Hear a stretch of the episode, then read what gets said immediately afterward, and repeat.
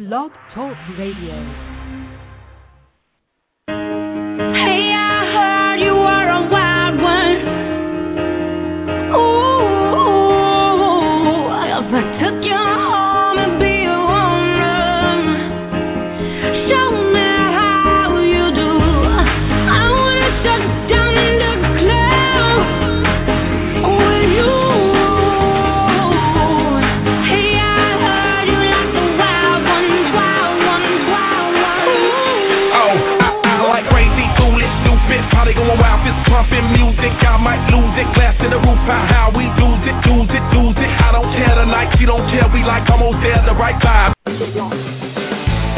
One bleeds red and one bleeds blue. Two friends, one heated rivalry. It's intense. It's no holds barred. It's game time.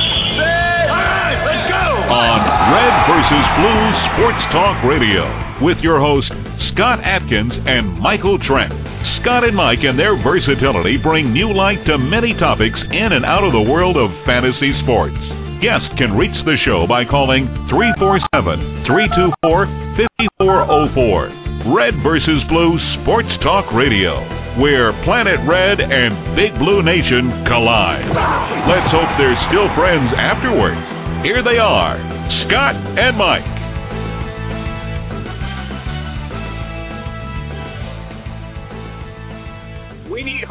Intro music, man. I just heard it in the chat room. We need harder intro music. What about uh, this? Hey, uh, hey, uh, I'm living in that 21st century, doing something mean to it. Do it better than anybody you ever seen. Do it. Screams from the haters, got a nice ring to it. I guess every superhero need a theme music. No one have. All right, all right. You know we we're we're all business tonight. We've got we've got Jeff Pasquino stopping by from FootballGuys.com. Mike Trent is out. His girlfriend's 50th birthday. Rachel, we love you. Have a happy birthday. Hope you all enjoy this weekend. Hello, everybody. It's Scott Atkins, team legacy in the world of high stakes fantasy football. And usually I'm joined by the Big Blue co host himself from Brandenburg, Kentucky, Michael Trent. But this week I have a special co host, the one and only Jeff Pasquino from FootballGuys.com. Jeff, welcome to Red versus Blue. Thanks for being a part of this, man. What is going on in your world? Hey Scott, we're just gearing up for all the football guys coverage this year, getting everything all uh, queued up. As uh, you know, football never football never sleeps. We're still rolling, and we're getting ready for uh, the big iPad launch in a couple weeks. Hey, I'm really excited about that thing. Man, I don't even own an iPad, but I, I love. I, I went ahead and contributed something for uh, Dodd. He he shot me a a survey type thing on the FPA, so we put that together, and uh, it should be a should be a nice little addition to that. Can't wait to see it on the screen, man. That's that's pretty exciting stuff. Uh, it might even it might even tempt me to go out and get one. I don't know. yeah, same here. I don't have one either, but uh, I, I'm used to my Droid phone most of the time. But uh, it's supposed to be a lot of cool, a lot of cool stuff out there, and uh, we we've added even more content. I even just finished an entire section on auctions, so that's uh, we got a lot of stuff coming this year. You know, I really I don't I don't ever think about the iPad, you know, throughout the week. I've got a laptop in the office. I got a laptop in the bedroom. Uh, you know, you got a you got uh, your computer at the office. I mean, you really I don't really have that need, and, and I've got an Android, you know, phone, big screen on the on the Droid, and I just don't think about it a lot. But you know, the times that I do think about it is when everybody has them on the airplane. You know, at the airport, I'm always jealous of everybody with their iPads because here I've got this big bulky laptop I got to pull out or or something. And I'm just like, man, and it's so nice. Everything's organized, all smooth, you know, just like the iPhones are, you know. So it's uh, that's about the only time I ever think about it is when I'm on vacation or when I'm in the airport. And then, uh, you know, if, if people are on their iPad at the fantasy draft and they are looking at this app that you guys have, I'm gonna be I'm gonna be pretty jealous. Yeah, yeah, I, I, I'm with you. I'm still a laptop guy, but um, you got to like the lighter, uh, sleeker look of, of it, and the portability is pretty nice. So I, I can definitely get on board with it. It's just, uh, yeah, right now laptops are fine by me.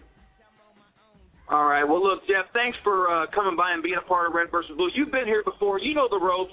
We've got the best chat room in the world of uh, you know podcasting and blog talk radio. We call them affectionately the crew here at Red versus Blue. Uh, the chat room comprised of some of the best minds in the world of high stakes fantasy football. They'll trickle in as the night comes on. Uh, we also have, uh, we're going to talk about a recent draft that we performed over at the FFPC, the Genesis draft. You are very familiar with them now, obviously with the, the partnership with Football Guys and, and FFPC now. It's a formation of the FPC, the Football Guys Players Championship. That thing is a $150,000 grand prize real impressive stuff for a for a startup contest. It just really blows my mind that you can get thousands of teams paying three hundred fifty dollars. It it still blows my mind to this day. So we're to break down that draft as we prepare for those. Uh, we're gonna we're gonna talk about the National Fantasy Football Championship, the NFFC. We've got those guys. Uh, we're hosting the draft for them in a couple of weeks. It's a 14 teamer, um, $150 startup, and it's part of their draft champions uh, Greg Ambrosius and those guys over at Stats. They do a great job with that too. So we're going to talk about that. And you know, I, let, let's start off with something I don't have in the show outline. Uh, Jeff, have you seen uh, this? Uh, the jersey sales that are going on right now. Have you seen what the top ten looks like? Have you seen that at all? No, I would guess Peyton Manning's high up in the list, but I wouldn't. You know, I, I haven't seen the list. Ding, ding, ding, man! Number one on the list, Peyton Manning from the Denver Broncos is number one. I, give you that. I give you points and props for that, man. Can you guess number two? Hmm, number two.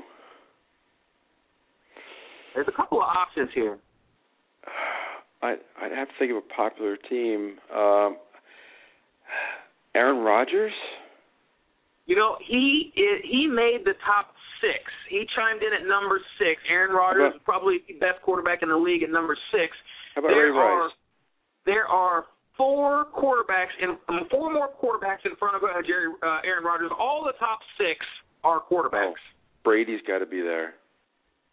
Actually, Brady chimes in at number eight on the list. Wow, wow. Yeah. Cam. Cam at number nine on the list. You're knocking them down, man. But we still got two through five here. Wow, quarterback still high on the list. Um, Eli.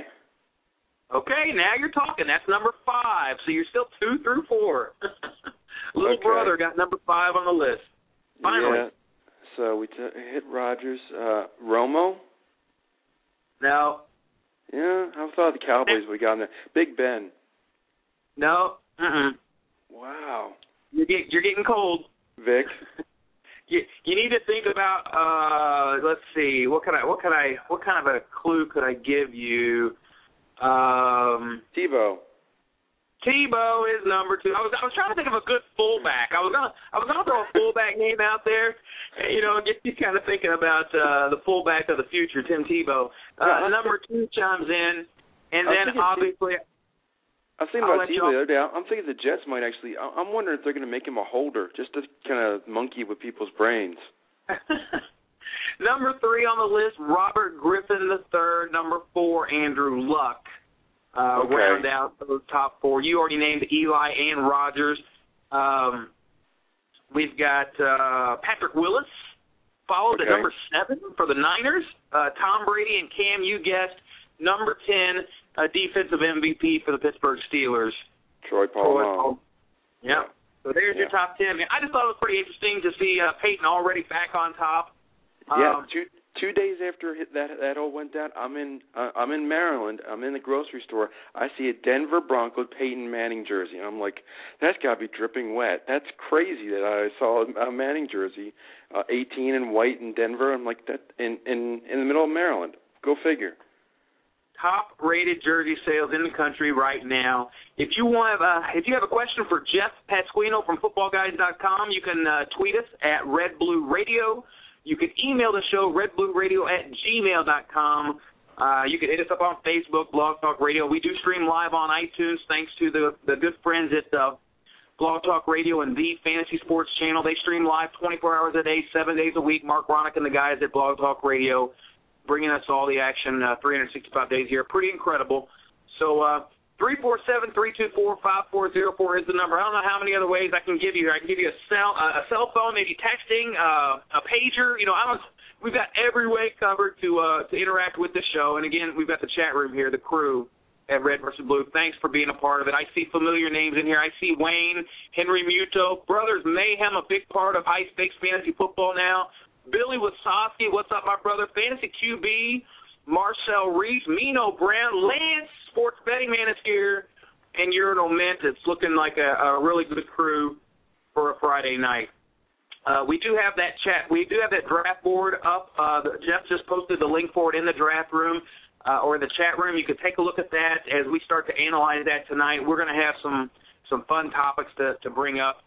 Uh, I, I want to talk about this Pro Bowl, Mike. Uh, Jeff, we've got. Uh, if you've heard the sound bites here for Bart, Lou, uh, Bart Scott from the Jets, uh, my boy can't wait. You know, uh, what's he, he's uh, he's arguing with uh, Goodell about um, there being a Pro Bowl. Goodell obviously, you know, was was saying it wasn't a fan favorite last year. Uh, th- there wasn't a lot of high competition, and now they uh, uh, Bart Scott fires back. What's he talking about? Tell him to put a tell him to put a jersey on. So, Jeff, Pro Bowl should they have one? Yes or no? I don't think so. I think it's really a joke because half the players don't want to go. When they go, they're they're half-hearted playing on there. That it's just it's really not. I mean, the, the fans were booing the first couple of snaps because they could just see that the players, the hearts weren't in it. So I I don't see a point to it. I think it really should be like uh like an all-pro list, and they they they I mean, people want to watch skills competition more than want to see this. I mean, just have a celebrity yeah. softball game for the crying, crying out loud. It's just, there's no point. I mean, just come up with a more interesting competition, something you could do. Um, but the players don't want to go and see it. The, the only reason that people are there is because it's Hawaii, and it's basically free tickets, I'm sure. So uh, it's it's really crazy that they do it, and half the players don't even want to go anymore. I've got a trivia question in the chat room. Who was hurt playing beach football. If you remember, uh, you can tweet the show at Red Blue Radio, or you can respond in the chat room. Who was hurt playing beach football? You remember that? I remember. I remember the team, the player. I can't remember his name offhand. Uh huh. Yeah, we got a winner. Mino Brown, uh, Mino Brown, Robert Edwards. That's right. There they go. Uh, that was, uh, you know, you, you never know. I, I, I'm with you. I would rather see the skills competition. I would rather see a beach football game. I would rather see, you know, the moving targets down the field, uh, the field goals, uh, you know, like a third of the size of the of the regular, you know, uh, crossbar. I would just like to see a lots of little things like that. I think that would be a lot of fun. I mean, the Pro Bowl is just like you said. It's just not a it's not the same kind of sport as basketball. You can actually enjoy the athleticism of it. What, but when you don't have a cornerback aggressively going for the ball to stop the wide receiver that's wide open down the field, and you've got linemen that are just standing up and touching each other. You know, it doesn't have a lot of fun. But let me read you the business side of it real quick, Jeff. It says it's not going anywhere since it provides for the player and his spouse a paid Hawaiian vacation plus a $52,000 check if a member of the winning team, a $25,000 check if part of the losing team. So automatically get 25 grand. You can get another 25 grand if you win it. That's chump change to these guys. These guys don't care about that. Um, but their wife is going to Hawaii with them. But still, it was the NFL's call, and under the they they say Title 38 of the CBA, the league has the ability to dunk the Pro Bowl game in each and every season through 2021. The language actually states in any league year, the NFL may elect in its sole discretion not to hold a Pro Bowl game or to replace the Pro Bowl game. Here we go with another event that recognizes the accomplishments of outstanding NFL players, provided that the NFL will consult with the NFLPA prior to making its determination and that players are nonetheless selected for such recognition in accordance with Section 2 of blah, blah, blah, blah, blah, blah. So basically, if we could pull this off, man. We can lobby the league. We got to start the skills competition. That's what we want to see. I would have a lot more fun with that than the Pro Bowl. Yeah, I think so too. I think yeah, I even you know figure stuff out. I mean, do do something like this the the Senior Bowl All Stars against the NFL guys doing something. Just I mean, do something that people want to see. See the new guys. I mean, it's a time of year where you're starting to think about the draft anyway. So why not have some of the uh the young guys competing with the NFL guys, even a skills competition there. Just have both of them doing something. Oh man, Fantasy QB in the chat room has an excellent idea. Rather see lingerie football game than the Pro Bowl, and and we could pull that off now. And I think HBO understands this as well. You saw the selection of Hard Knocks, and I know Jeff, you thought the exact same thing I did. This is all about Lauren TV, Lauren Tannehill TV. It's going to be hilarious. Uh, I could I could see it now. They're you know they've got. Uh, you know uh, Reggie Bush over here, and they're they're talk, they've got their running back competition, and they're talking about it, and they are like in other news. Lauren Tannehill goes tanning. Oh, look at look at Lauren over there, the tanning bed. You know, that's the kind of show we're going to see. It's going to be nonstop Lauren Tannehill. That's the only reason they went to Miami. Well, that and the fact that nobody else wanted to do it. that had part that had something to do with it. I had to think that there were some other teams. Uh, I don't think they asked everybody. I think they asked maybe ten or fifteen teams or something like that. I think there were still half the teams in the league that would probably still take that for some publicity. I, I was hoping for anybody but Miami, but at the end of the day, I know what this is all about. It's it's Lauren Tannehill. You could see um, you know, uh, beautiful Lauren Tannehill on our uh, show page here. Uh, she'll scroll through every once in a while with some of the other uh, rookies of the day. But uh, that's hard knocks for you, and you got to think that uh, Rex Ryan kind of set the mold of what not to do on Hard Knocks, and I think everybody kind of saw that and said, "Wow, we don't want to come off looking that bad." So I think we're going to pass on the experience. And really, I mean, if you think about it, uh, I think everybody kind of just lost respect for uh, you know players like Mark Sanchez too. When you when you watch that uh, for the Jets, you kind of got a feeling that this is a, just a kid, you know, an overpaid kid that has no idea what he's doing, and uh, you know he's in over his head, and that's kind of what it made me feel like. Now, I love the Rex Ryan uh, bravado. I love the humor. I love the passion. But I but I sure uh, it, it wasn't anything that you know you could watch with your kids or anything like that. It was kind of kind of sad in that way. You know, I would have I would have liked to have you know exposed my you know my sons to watching this uh, Jets inside look, but you couldn't. You know, there was just no way you could. No, and I think that's part of it. I mean, we you saw that even when they did the uh, the what, the 24 hours or 48 hour show for the, the hockey, it was ridiculous. You couldn't watch that. With you know that was pure adult t- entertainment there, either with the uh, the f bombs that the, the coach kept dropping there. So, I mean, people want to see what's like what, a real locker room is like, and that's that's what you're going to get unfiltered, you know, sports guys, and that's what they're going to do. Let's eat a snack. I remember that, man. That was uh that was famous. All right, let's get uh let's get this show on the road, Jeff. We've got uh you know, it's it's the NFL. We could talk to the NFL about it uh any any day of the year. Um we've got these high stakes leagues all around the country. Uh we do we do leagues for and special live play by play, pick by pick commentary drafts on this show every year. And it doesn't matter the contest. We'll we'll we'll take all comers. We'll do FFPC uh, we'll do um, Ghosts of the WW Cough. We'll do NFFC. It doesn't matter if you want to. If you have a, a competition and you want to, you want to put them out there. We'll we'll discuss it and break down the draft. That's kind of what I love to do. And last year, the NFFC, uh, we did a draft on Red versus Blue. It was a lot of fun drafting. Uh, you know, putting the results out there online, and everybody could follow the draft board that was going on.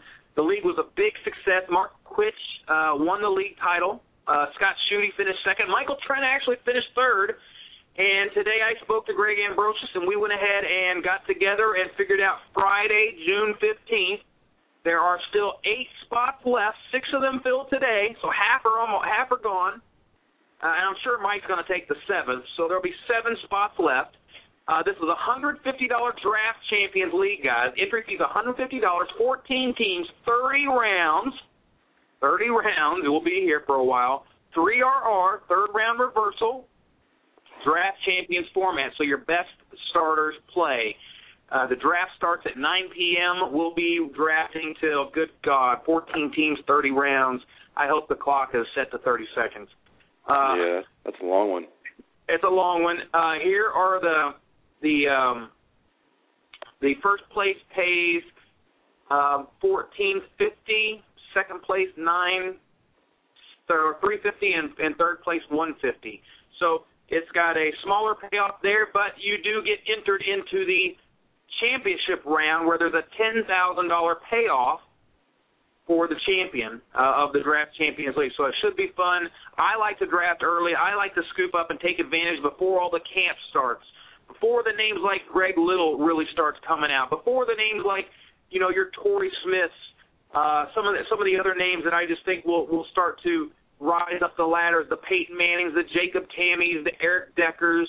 Uh, obviously, I'm I'm high on the Bronco offense this year. The Shane Vereens um, the Ronnie Hillmans. I think these guys will all start to rise up draft boards. I think Dez Bryant will rise up draft boards. Just a lot of names of guys that I like, and I like to pick them off early. You know, pick them off earlier in the year. Jeff, are you a favor of early drafting or late? Because as high stakes players, this is a decision you kind of have to make because drafts start up earlier and earlier every year, and you have to kind of pick and choose. Would you rather be early drafting with the diehards, or would you rather be late drafting with the the rookies just wanting to get in. Well, I like drafting early in like the draft masters format because I usually, I mean, I'm up on the information all year long. So, uh, especially in the in the, in the those are great because you're not going to be managing during the year. So you just you know what's going on. You can kind of read the tea leaves, and you, you and I both draft all year long. I mean, we're drafting pre-draft, uh, right after the draft. We're doing survivor leagues. We're drafting all the time. But we so we keep up on where you know we know what the ADPs are, we know where guys should be going and what kind of values are, and you know we may not agree on everybody, but we kind of know how it, it shakes out. But if you jump in these leagues early, you get a good set, and then you don't have to worry about the league. I mean, the league's done. The league you've drafted, you know, you've set your strategy, you move on to the other leagues, and then you can have other leagues that you're going to manage. You can only manage so many leagues weekly, so you got to pick and choose there. And those are the ones I like to draft kind of later in the year, a couple weeks, or even a week right before the season starts. Well, these are a lot of fun. Our good friend Henry Muto is in this league. He's in the chat room tonight. Scott Schutte, again, Mark Klitsch, Greg Dietzler, Frank Masco, uh, Michael Trent will be there. That's seven already, guys, that have that have ponied up $150, and it will uh, fill really quick. If you want into the Red versus Blue podcast, play-by-play commentary draft, jump on over to NFFC's message board, get online, and email Greg Ambrosius if you email me, I'll make sure that Greg gets the message. Feel free to do that, redblueradio at gmail.com.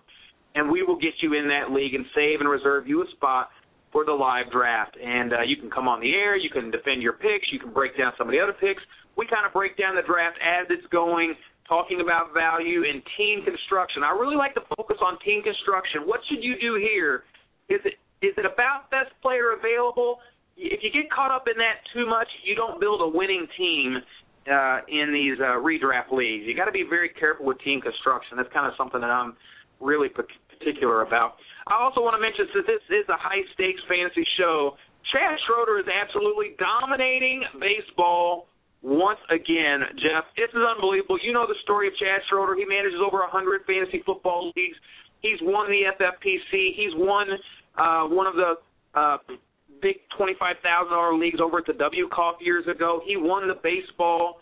Uh, he won the primetime league. He's done it all, and he is just dominating baseball once again. Listen to these stats: first overall in the NFBC main event, third overall in the auction championship, fifth overall in the NFBC online championship, and then he's got several teams in the NFBC 12, sixth, tenth, 15th and 54th overall. The kid is just, you know, it's it's Chad's world, and we're just living in it, man. Kudos to Chad. Way to go. He's very humble. He'll never uh, he'll never say uh, and talk about his own skills, but he loves the game. He plays it uh, passionately, you know, just like all the rest of us, and uh, he wins. That's all. At the end of the day, he wins. Yeah, more power to him. You can't. I mean, can't argue with those numbers. I mean, with so many teams the top 10 and 20, it's and year over year they say that you know there's luck versus skill. It's debated all the time. There's a whole lot of skill and there's certainly a little bit of luck, but you know the more skill you can apply, it it it shows the same names always elevate to the top. Yeah, kudos to Chad, good friend of the program. So let's get on with the uh, show outline, Jeff. We've got a lot to cover. Uh, we we did uh, we've got this recent draft board. So if everybody doesn't have a link, maybe uh, you can you can uh, scroll up and find that uh, link to the draft board. But uh, check it out. And uh, let's talk about the couple of things here. We want to look for the biggest reach. We want to know the biggest reach on this board. So we evaluate this board, Jeff. We've got uh, We've got it's a 12 team league, one PPR for running backs and wide receivers, one and a half for tight ends, and we're looking for the biggest reach. And when I look through this board, and I just do kind of a cursory scan over the board as I started to study, I look at this two three pick, and I think to myself, man, AJ Green is Andy Dalton ready to make AJ Green a superstar where he can get 10 plus TDs, 1,200, 1,300 yards, you know, 90 catches. The question is at 1 3 or at 2 3, Roddy White's at 2 1. You know what you get with Roddy White. 2 3, AJ Green. 2 5, Greg Jennings. 2 12, Wes Welkers. You know what you get with those guys. What about Yeah, AJ Green at 2 3? Is he ready for buy- that? Is Dalton ready? I don't I don't buy Green there. I mean, I see Green in the top 15 guy, but even you know even that's a little bit iffy because Cincinnati threw the ball a lot in his direction because they didn't have a whole lot of other options. Gresham, sure, Gresham Gresham was a, a good tight end, but the, the Bengals struggled both on the ground game and they struggled in having a, a solid wide receiver too every week. Sure, we all saw the the highlight of Simpson flipping in the end zone, but it's not every week that they were getting targets. Green was getting all the targets because there weren't very very many other options. Him and Gresham were the show. Now they've got and they got Sanu from Rutgers. They've got uh, Jones as another rookie out there. They got you know a few different options, and they also added a better running back, I think, and Jarvis Green Ellis is going to get a lot of touchdowns. So passing touchdowns may be down overall, and I don't think Green's going to be even close to ten touchdowns. Urinal Mint in the chat room says Julio Jones before AJ Green, and there's something to say about that because with Roddy White on the other side of the field, uh, and, and Tony Gonzalez over the middle, you really take a lot of pressure off of of Julio Jones. Plus, you have a a much more experienced quarterback in Matt Ryan, a much more sound ground game in Michael Turner and Jacquizz Rodgers. I just I love AJ Green. Don't get me wrong. If I had to go dynasty wise, I mean he's number two, number three. You know, worst case scenario behind Calvin, in my opinion. I I, I mean I'm that high on him, but I don't think redraft the the Bengal offense is there just yet. I mean they're they're real close, but I just think it's like another year away. I think one of those wide receivers on the other side has to show us something first. Jermaine Gresham is is I think he's ready to make that leap, but Andy Dalton in his second year, I'm not expecting that much. Third year, okay. That's a different story. But second year, let's give the kid a break. Let's let this team develop without putting too much pressure on him. I think the fantasy nation is already anointing AJ Green a redraft monster, and I'm not quite sure he is. Uh, when last year he was wide receiver, what, uh, 17? So I think he's got a little ways to go. Um, and it looks like the chat room agrees with you and I, Jeff. So let's talk about the biggest value play that we see on the board. We we looked at we looked for a reach last time. Well, well, first of all, do you see any other reaches that you'd like to comment on, or do you want to go to value? You know, uh, the more I, I look at it, the harder I, I can imagine DeMarco Murray as a top ten running back. I just think that the injury bug is there. He got, you know, he put up some good numbers, but he had a huge game and then it kind of tapered off. I just don't know that he's quite in the top ten for me. Um, it's a lot to count on him as your number one running back in a second round pick. That's kind of iffy to me. I love the Adrian Peterson follow up, but I think Marshawn Lynch or Reggie Bush or Steven Jackson is probably a better value and a safer play than Murray in the second round. Interesting. You know, Murray represents the uh, ultimate risk versus reward there. Definitely a powerful back. I remember several huge games, 200 yard games, uh, right in a row, and they were like, "Wow, this this kid's the real." Deal. Then he really slowed off. If you look at the first half and then the second half, it really it really was the tale of two halves, and then the injury obviously hit. Will be very interesting to see what people think of DeMarco Murray as the as the off season moves on. You see names like Jamaal Charles right there and Darren McFadden kind of sandwiching him, both injury plagued guys, uh, especially McFadden. Uh, but he's a top five back if he's healthy. If McFadden is healthy for the full year, if you told me McFadden plays 16 games, I take him in the I take him in the top five. I don't I don't I don't have any question. I think he's that I think he's that talented. But that's the question: will he will he get that many games? I don't see a lot of reaches in this draft. I mean, obviously these are guys that are very talented. Um, they're they're looking for value as they draft. If I had to nitpick at any of them, I mean Jimmy Graham is the fourth pick overall, even though it is one and a half points per reception. You really can't ask him to repeat last year's numbers. He might, but you got to look at last year's numbers as kind of his ceiling. Uh, you know, you can't touchdowns are kind of flaky. You know, like Gronkowski, you can't expect that many touchdowns, you know, every year. Uh, but targets, it doesn't get much. It doesn't get much higher than what Jimmy Graham did last year with targets and, centerpiece of the offense. I just don't think year, you know, the same year you go in the next year with the exact same offensive game plan. I think you change it up. Personnel changes. Meachem's gone. Uh, you, it changes things. You know, I, I just I'm just not sure that Jimmy Graham is uh, the fourth best player in a redraft format. Yeah, I don't have a problem with him in the first round. I think I would take Calvin and Ryan Mathews over Graham. But it's it, and I agree. There's lots of uncertainty with New Orleans. You know, Drew Brees isn't signed yet. The coach is not there. But yeah, I think Meachem not being there is in Graham's favor. But still, Lance Moore in and out. I think they're going to try and get the ground game going a little bit more too. I think Graham is definitely one of the top three tight ends, but I don't know if he's, he's the number four pick. I probably would have gone Calvin, then Ryan Mathews, then probably Graham there. We've got uh, in the chat room. Um, Murray was uh, get paddles uh, biggest reach pick, and then Aaron Hernandez was a bit of a reach by Billy Waz. So very good to see the chat room discussions. As far as value goes, we've got somebody in the chat room uh, thinking that DMC was a nice value, urinal mint. Uh, what do you think about? Uh, what do you think about DM's uh, DMC's value, uh, Darren McFadden in the uh, second round, two eight? I, th- I think it's okay. I think I, I tend to look value beyond the first two rounds. It's kind of hard to say value in the first two rounds. It's just, uh, but I, I looked a little bit deeper. I looked for guys that you know. I, I think some guys who you know decided. I like to look at the guys who decided to wait a quarterback and what they did. Like for example, Smokey in, in round eight, Tony Romo was his quarterback. That's pretty solid. I think waiting. There's a lot of good quarterbacks that went in round nine. Philip Rivers, Eli Manning, Matt Ryan. Those guys are going to put up numbers. I wouldn't wait as long as Coyote did for Jay Cutler as my number one, but I think there were good, solid values there in the seven, eight, nine, ten guys. Around seven, eight, nine, ten, there were there were good values throughout there. Um, uh, but you know, values in the second round really hard to say because I think you're really drafting. You know, do, do you say he's you know he's a, he's the eighth running back? Is he have run, running back five upside? That's not too much of a upside. I think you really want to. I tend to go a little bit more safe in the first two rounds because I'm worried about the downside risk than the upside because you're going more upside towards the back end. You should know a top 20 player and just be draft him with confidence in the first two rounds. We've got some value picks in the chat room. Fred Jackson, Marcel Reese. Fred Jackson at six one. Uh, that's definitely value. Let's talk about Fred Jackson at six one when you had C.J. Spiller at five one. So twelve picks later, I was really targeting Fred Jackson there. I thought he was going to fall to me, and he didn't.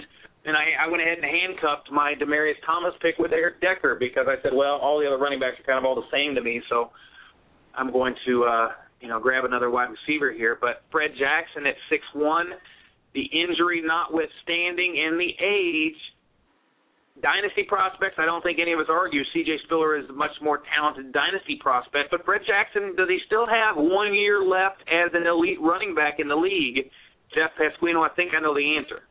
I, I think he does, and I, I don't know if you, you necessarily have to say he's got to be the elite guy when he's like running back 20 off the board. I think he's a solid running back. I think they're going to use C.J. Spiller uh, out in the slot. I think they're going to see him more in the passing game. I think both of them are going to be on the field.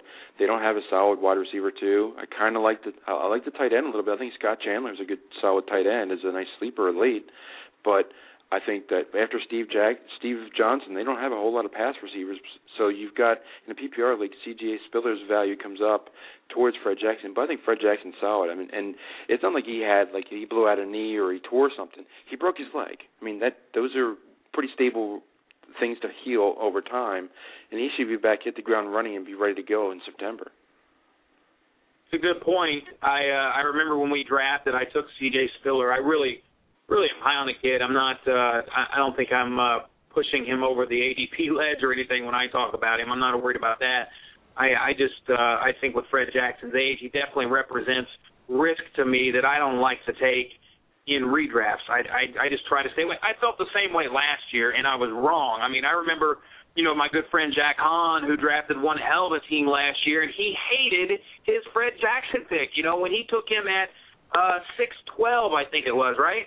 And I'm like, I'm like, ah, it's not a bad place for him. But he hated the Fred Jackson pick for the same reason. You don't take, you know, the age uh, just is usually an injury concern at that point in the career, and you usually like to take a, a sexier pick. You know, and I took I took Marshawn Lynch there at 6'12, and I kind of uh, three weeks into the season, I'm kicking myself, you know, for not taking Fred Jackson. I'm like, oh my gosh, Fred Jackson, the best player in the league. So, it's, but it's a tale of two seasons, right, with those guys. I took Marshawn Lynch. I was kicking myself. I was like, I can't believe this. I'm getting two and three point games. And here are these guys that took Fred Jackson are rolling with 20 and 25 point games. Well, then the injury happens to Jackson. Marshawn Lynch absolutely explodes and turns into beast mode again. And it was the tale of two halves. The people who drafted Fred Jackson didn't get where didn't get where I got, and you know Marshawn Lynch took me to you know a top ten finish. It's, it's just interesting to see how that kind of stuff pans out when you you feel a certain way on draft day. The season starts, it, it's going one way, and then before you know it, the end of the season is you're just completely you know turned around in a in a 180 and, and it's just uh, not what you expected. So who knows? Jeff Pasquino is our, our, our special co-host this evening from FootballGuys.com. Uh, Jeff, we're talking about biggest value, and we brought up uh, Fred Jackson here at six one. I also like to have this discussion. It seems like every draft, I'm very, I'm fascinated by the Pittsburgh wide receivers. I own them both in several leagues um, throughout the fantasy landscape last year, Jeff. And when I when I watch, so so I watched every Pittsburgh game. I, I always watched Mike Wallace intently, and it seemed like it was a season of near misses for Mike Wallace. It seemed like every time there was a play came this close. He he did his job, Roethlisberger didn't, or Roethlisberger did his job and Mike Wallace didn't, or the corner made a spectacular tap in a, in a ball away or a tip away, or there was a penalty or something. It seemed like all the time this guy missed out on like six to ten huge plays throughout the year, and he's being drafted in the third round. Meanwhile, Antonio Brown, who pretty much went toe to toe with Mike Wallace the second half of the season, point for point, is going anywhere in the fifth or sixth round. What do you think about my pick for biggest value, Antonio Brown, in the sixth round uh, for Coyote Streakers? I think that's a solid. That's a solid pick there. I, th- I think that uh, the, I love the Pittsburgh passing game. I was just looking right now down. I, I I can't believe Ben Roethlisberger was quarterback 15 around 14. That's ridiculous value. I think that I think Pittsburgh's going to throw the ball a lot. I don't trust the ground game. Rashard Mendenhall's hurt. Isaac Redman is okay, but I think the Steelers are best when they do four wide and they put Ben in the shotgun. But I would love to see him do it almost all the time. But um and, and Ben can run the ball in too. But I think Antonio Brown is he's not he's not a league name yet. He's not one of those names like, oh yeah, I know I know this guy, I know this guy where he plays. He's those guys that kind of emerged in, this, in the back half of the year. Remember in like the you know, around October, November, some teams are starting to fall off the fancy bandwagon because their team is terrible. They start losing interest, and some of these names emerge, and you're like, uh, I, I remember, okay, it was Mike Wallace and Hines Ward. Hines Ward retired. He should have retired. Actually, I think he kind of ret- retired in October, but he still managed to get to his thousandth catch, and that was kind of a gimmick. But but now Antonio Brown and even Emmanuel Sanders is a nice value very late too. I think all three of those guys are going to put up solid numbers. They're even talking about Heath Miller being back, back out there for receiving. I believe that when they actually block on the line for Big Ben, but I, I think that Brown is a great value. I think Wallace is getting a little bit overdrafted because there's so many issues about will he sign, will he be ready when he gets to camp, when will he come in. That's the kind of risk you run when you're drafting this early, and these guys aren't in camp yet. We have two people in the chat room who think Matt Stafford represents tremendous value. Mino Brown and Billy Waz. Sixth round for Matt Stafford, Jeff. When when fools like me are taking Cam Newton at two one or two two, Drew Brees is going three two and three one, and you can get Matt Stafford at six three. I mean, wow, that's that stands out like a sore thumb now that he puts it that way. Yeah, that's that's a twenty twenty hindsight pick. Say, why would I why would I take Cam in round two when I can go get Stafford in the sixth round. But you don't know that going in. I would not take Michael Turner over Matthew Stafford, for example, but that's what happened. But he got both. But uh, I, looking at the value, I, I, I think Cam Newton's a reach personally myself. I don't think he's going to be a top five guy because I don't think he's going to get 14 rushing touchdowns. The guy is a sleeper I like in Carolina, not too much of a sleeper. Jonathan Stewart, he's in a contract year. The guy had two 10 touchdown uh, seasons before he tapered off in the last two years. I think the guy's going to explode this year and really be a great value for guys who decide to wait at running back and get the third, fourth running back late. Um, looking now, he was a round seven guy around BenJarvus Green-Ellis, which is another good value there. But there's a lot of good names in that round seven through nine category I see on this chart. That's got lots of upside that I would take. I would not take Willis McGahee there because he's got no upside. But I'd take Ryan Williams, DeAngelo Williams. I'd take uh, Stevan Ridley even.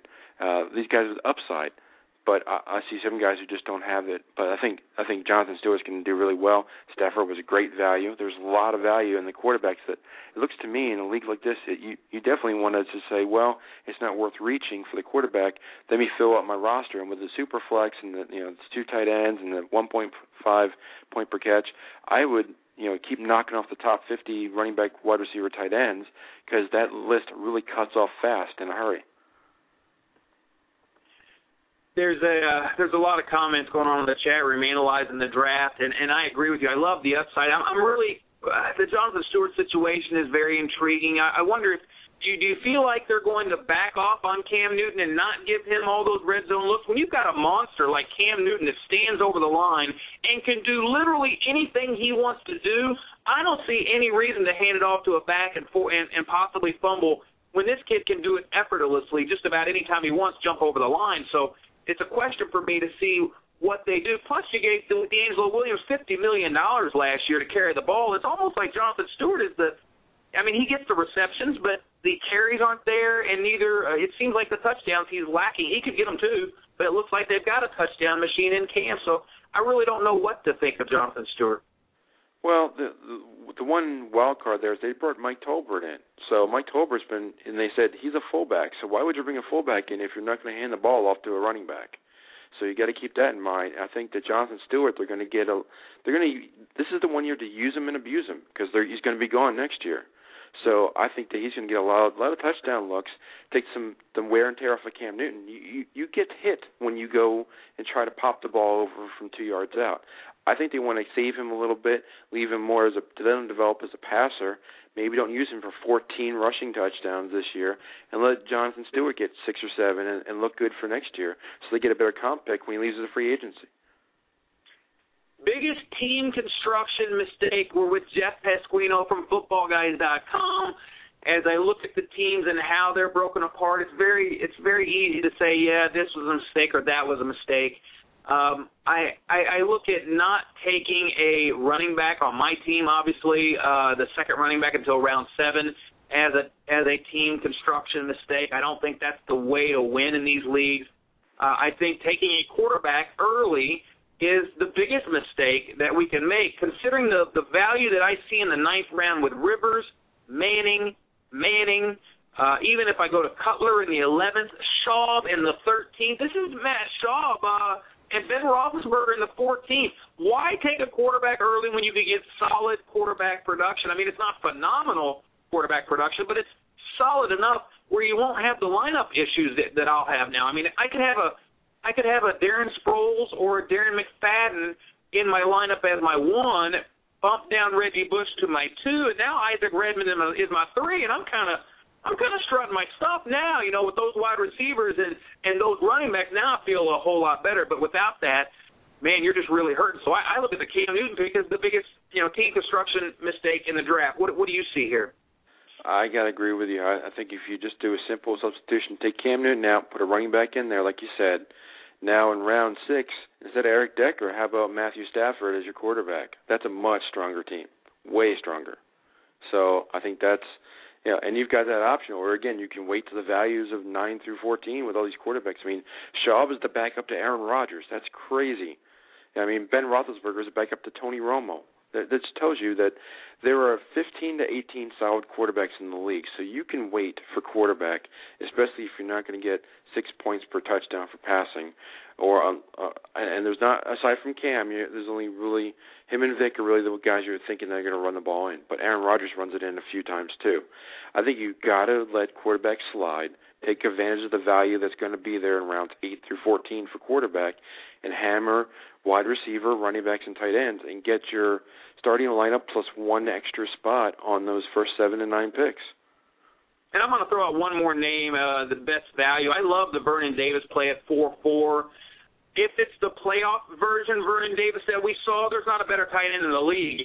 And to get him at 4-4 when everybody's paying these first and second round picks, you gotta you gotta like what Azuri did there with Vernon Davis. Okay, that that draft board will be talked about and discussed throughout the off season. We don't have you know, it, we we we want to take any kind of uh, look at ADP that we possibly can because it's it's where we kind of piece together our strategy for the year as it evolves and it and it goes on. Let's talk about our rookie rodeo segment. Lamar Miller. I'm looking at this kid and saying, can he surpass Daniel Thomas? I mean, we've got Reggie Bush and Steve Slaton. They weigh an average of roughly about 200 200 pounds. Lamar Miller weighs in at 212. Daniel Thomas, on the other hand, is 230. So the way I look at it is Thomas is so much bigger than the rest of the other backs. He's almost guaranteed a significant role in the offense. And they'll need Thomas for pass protection when they want to control possession, when they want to run the clock out, if they want to convert short yardage. I'm trying to find what's the story with Lamar Miller. I mean, they went up. The Dolphins traded up to 97th overall, and they say they intend to use him as more than just a running back. He could be option. He ran a 4.440 at the combine, Jeff. What do you see here? Is Lamar Miller uh, more than just a role player this year? This year, I think they're going to try and figure out what to do with him because I think they're going to be. This year is kind of a uh, evaluate what you got for next year because Miami's just not ready yet. They've got a new quarterback that's coming with Tannehill. They have Reggie Bush as pretty much their main guy. But the question is, you know, who else do they have a wide receiver? So look for Reggie Bush to see a lot of pass pass targets. You see a lot of same for Lamar Miller. Um, they've got decent. They've got you know, the, Fasano's getting old, so look for the Egnew, who I like as a tight end. Look for him to develop a little bit. There's a nice sleeper tight end to take a look at. Maybe he's your third tight end. Um, but they're going to be figuring out what their pieces are. I don't think Hartline is their long-time guy. I, I think they're going to look at Clyde Gates to see if he can be a, a deep threat, but they're going to evaluate lots of pieces. I don't think any, aside from Reggie Bush, I don't have a whole lot of confidence in the entire offense whatsoever from a consistent fantasy roster lineup. And even Reggie Bush is mostly a PPR guy. I think I, I really like him there, but his touchdowns weren't that high last year. He got lots of touches, but not many touchdowns. So I think Miami's going to struggle. It's a tough division. I think they're probably the fourth best team, and they're rebuilding. So I don't trust Lamar Miller this year, but I think long term, he could be a nice stash dynasty wise. Talking with Jeff Pasquino, FootballGuys.com. We're in the rookie rodeo segment. Justin Blackmon ran a four four six forty. Wasn't particularly all that impressive when you talk about being the number one receiver in the draft. Huge Oklahoma State target. Had a had a ton of touchdowns there and was just a, a, a real motor for that team. The question is, what type of rookie year can we expect from Blackmon? Is it going to be more like the AJ Green, number 17 wide receiver overall, or is it going to be more like the Greg Little, number 47 wide receiver overall? You're talking about Blaine Gabbert. What do you see with Justin Blackmon? I think it's somewhere in between. I think you like wide receiver 30 is about where he should be and where he will wind up. I think it's seven, eight targets seven or eight targets a, a week, which sounds high, but who else are they going to throw the ball to? They're going to be throwing the ball a lot. I think Blackmon is going to be Mr. Garbage time. I think he's going to get a lot of you know four or five catches in the fourth quarter when the Jags are down twenty-seven to seven. Um, Maurice Jones-Drew showing some age. Um, I think uh, Rashard Jennings is a great sleeper to grab there at the running back position. But Blackmon, he he's he commands the ball, commands targets, big catch radius. Uh, he'll make Gabbert look better. Uh, I think Marcedes Lewis is going to be the base, the wide receiver too, and Mike Thomas is the third. I don't trust I don't trust Laurent Robinson to really command the ball too much, and uh, I don't know how the timing the timing will work with Gabbert. I think Gabbert is a young talent, but they threw him out too early. He might look kind of skittish and have happy feet but I, th- I think Blackmon is going to have a big enough catch window that he'll he'll get his he'll get his four or five catches a week, look good with his you know 70 catches, 100 a thousand yards, and maybe a half dozen touchdowns, which will be a great fantasy rookie year for him, but not stellar. But he'll definitely show signs of improvement for next year. Yeah, and he was drafted in the ninth round, so in the Randall Cobb, uh, Malcom Floyd area. Nothing, uh, nothing like taking a flyer in the ninth round on a, on a player like Justin Blackmon. Rueben Randle versus Stephen Hill, our last piece of the rookie rodeo segment. we're talking about a better rookie season. Rueben Randle or Stephen Hill. I've got thoughts. Jeff, I'd love to hear yours.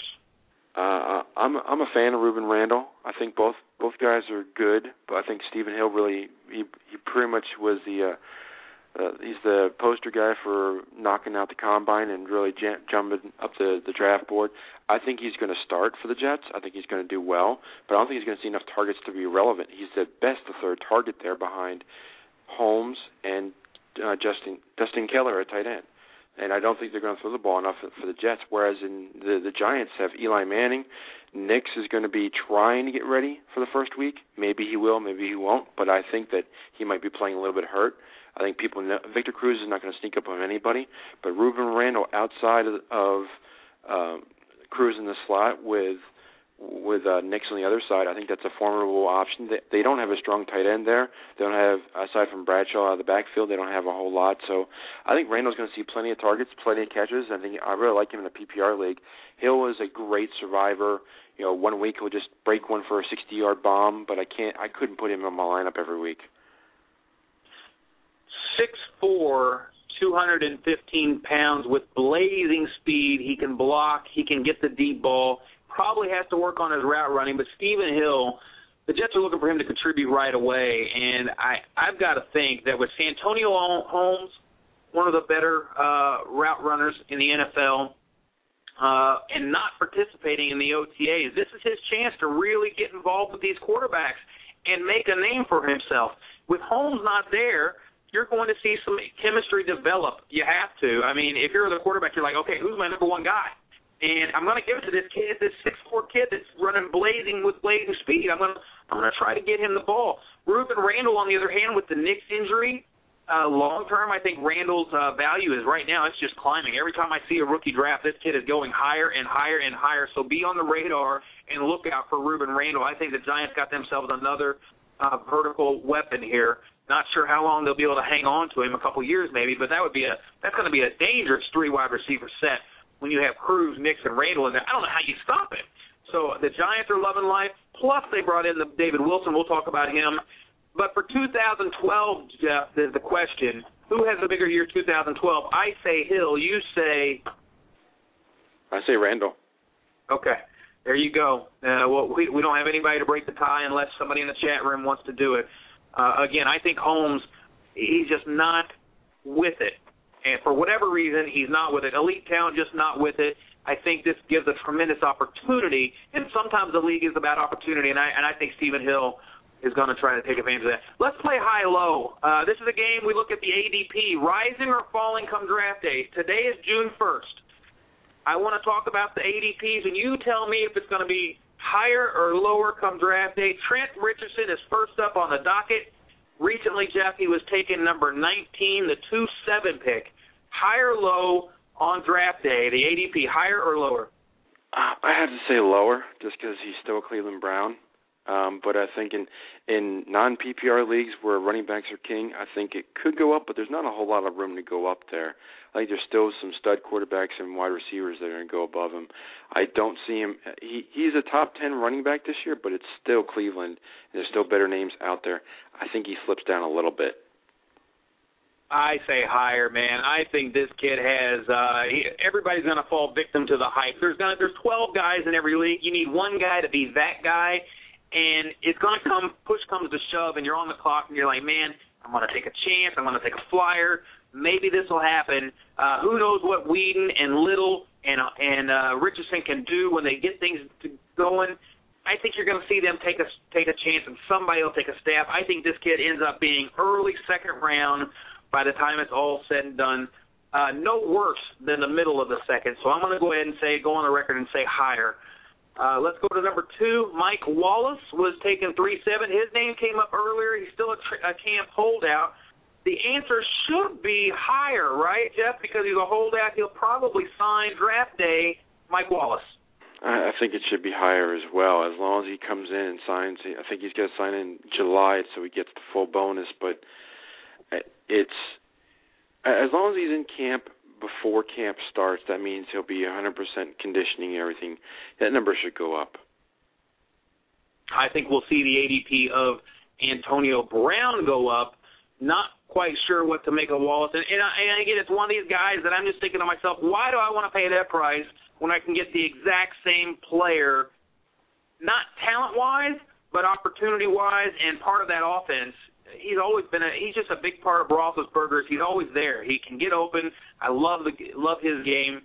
Uh, reminded me a little bit of Wes Welker. I mean, just with the speed and the route running, I, I think, and he's got he's got so much speed. So it's it's it's really exciting to watch that team grow and develop with those wide receivers. Finally, our last player in the high-low game, um, Jacob Tamme. Jacob Tamme drafted right now seven nine, and this is in a one and a half point per reception tight end league. Jacob Tamme seven nine to me, that just seems way too low. I'm going to go higher with this one. I think so. I have to look at the list of how many tight ends went. Um, yeah. You could start three. You could start up to three in this league. Uh, Daniels went after him. Winslow, Fleener, Keller, Olsen, Rudolph. The ones that went before him were Gresham, Gonzo, Celek, Cook, Pettigrew, Davis. I think it's about right. I would take I would take Tamme over. I would take Owen Daniels probably over Tamme, or maybe Dustin Keller. That's about the only name I'd even throw out there. But I think it's about right where he needs to be. It, will probably come up a little bit. And I think Pettigrew is being overdrafted. I think that that's a mistake because they target him way too much because they had no ground game.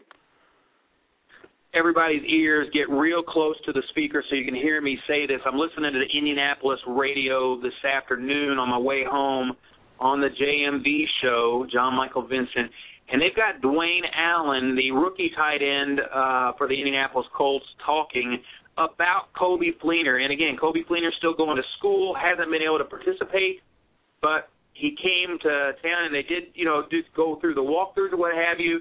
This kid, Dwayne Allen said he knows the entire playbook already. He's running the, he knows the he knows the routes, uh, I was trying to stump him. He knew every single thing I could possibly imagine. The kid is a genius when it comes to football.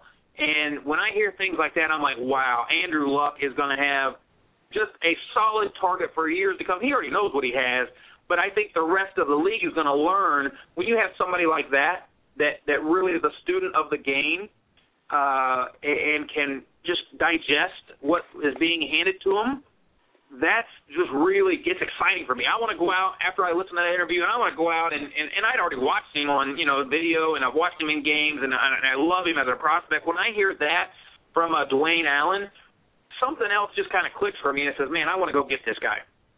Yeah, and I think that uh, they're they're going to throw a lot again in the fourth quarter. I think that uh, Luck is going to have good numbers again in garbage time because the Colts are going to be bad.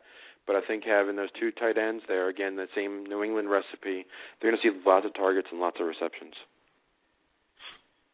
All right. Finally, we've got three minutes left in our championship edition. We have to give the Giants the props. They are the reigning Super Bowl champs. Is Martellus Bennett the answer to the Giants' tight end woes, or perhaps the rookie Adrien Robinson? Martellus Bennett comes in, and Lance, you called him a lazy SOB, but you got it so right. He weighed in at 291 pounds. Uh, what do you think of uh, Martellus Bennett trying to fill that role? Jake Ballard and Travis Beckum, they both suffered ACLs in the Super Bowl. What do you think? I think you're looking at the outside right tackle. I think that's what you're looking at. 291 pounds. That's not moving real fast. I think you're going to look at three wides, and you're going to see, you know, Bradshaw and Wilson out of the backfield. Those are your offenses. You're Randle and Nicks and, and Cruz, and the tight end's not going to see any targets, uh, if at all. Not not much at all. Bennett is just he just couldn't get on the field in in Dallas, even with when Witten was not 100%. But he's just not capable of doing it. I think that you know I love David Wilson. I think and Bradshaw's going to see a lot of targets that the tight end normally would see. I love this Adrien Robinson kid, 6'4", 264, his athleticism backed by a 4'5", 40. They're already calling him the Jason Pierre-Paul of tight end. So uh, 90 seconds to go in the program, Jeff. Uh, he was from University of Cincinnati. He only caught 29 passes, was mainly a blocker, but the team didn't need him. They weren't throwing the ball. They they won a lot of games. It's going to be exciting to see what Adrien Robinson can be. Keep him on your radar in your deep rosters your 30 man lineup. I think you ought to be looking for him. David Wilson, again, another explosive running back, 5'10, 206. He can change the game, Jeff, with one play because of his rare speed of blend and power. Uh, I, I I saw a stat on him that said 990 of his yards came after contact. That is way higher, 300 yards more than Trent Richardson. David Wilson, you love this guy, right? Absolutely, I, I have him. I've had him way high for all all preseason. Uh, I see a lot. Of, I don't see a ton of college football, but I see a lot of Virginia Tech, and he looked everything the, the part of being a, a feature running back. And I think that he's going to get a lot of touches. As far as the athletic JPP for tight end, deep dark sleeper, Tyson Thompson uh, down in Tennessee. He was an he was a defensive player, flipped over at the combine to his old position from high school at tight end. He's a real athlete. If Jared Cook wow. does not pan out, keep an eye on that name. Wow, 17 seconds left in the show. Jeff Pasquino, football guys, thanks for coming on short notice. We love football guys and the, the, the work you guys do there. Jeff Pasquino for football guys. We'll see you guys next week on Red versus Blue. The Big Blue co-host will be back. You've been listening to Red versus Blue Sports Talk Radio, where Planet Red and Big Blue Nation collide. With your hosts, Scott Atkins and Michael Trent. Please join us next time. Jeff, one last question we didn't get to, buddy. We're in overtime. Eli Manning or Peyton Manning, which one will have the bigger season in 2012? I got to go with Eli. I think Eli's just on his game more. I think he's got good, solid receivers. Uh, I I don't know about Denver, and again, we're all assuming that Peyton's 100%. I mean, everything looks good and everything, but I, I don't know. He's got some unproven targets he's still got to get on the same page for for timing um, I think Peyton will be okay, but I think Eli's going to put up better, more impressive numbers. I, you know, 4,000 yards just seems like a lock for Eli. 26 touchdowns seems like a lock. I think that's Peyton's ceiling this year. 4,030 seemed like his ceiling, you know, with that type of team. And you've still got all these new weapons. You have to go back and research the years when it wasn't Marvin Harrison, Reggie Wayne uh, you have to go back and research the years where you, he didn't really have that caliber of players around him. And so let's see what he did back then. I, I'm still need to do that. Uh, but they are being drafted appropriately. I think ninth round. I mean, you could get Peyton or Eli. I think Eli is undervalued. We we should have called him out as biggest value play because, you know, uh, Matt Stafford or Eli pretty much pretty similar. Uh, you know, obviously Stafford's throwing for five thousand yards, but man, this Giant team really knows how to win with Eli. So it's going to be exciting to watch Peyton and Eli kind of square up this year to see just who has the mantle, or is he ready to pass the torch to his little brother if he hasn't already. So, Jeff, thanks for being a part of the show, man. We had a blast. We had a great rundown, great lineup, great crew in the chat room, and uh, big part of the success. Uh, thanks to you, Jeff. Thank you, Scott. Always, always a pleasure to be on the show. It's always fun. A lot of fun, man. Let's do it again. All right. See you, buddy. See ya.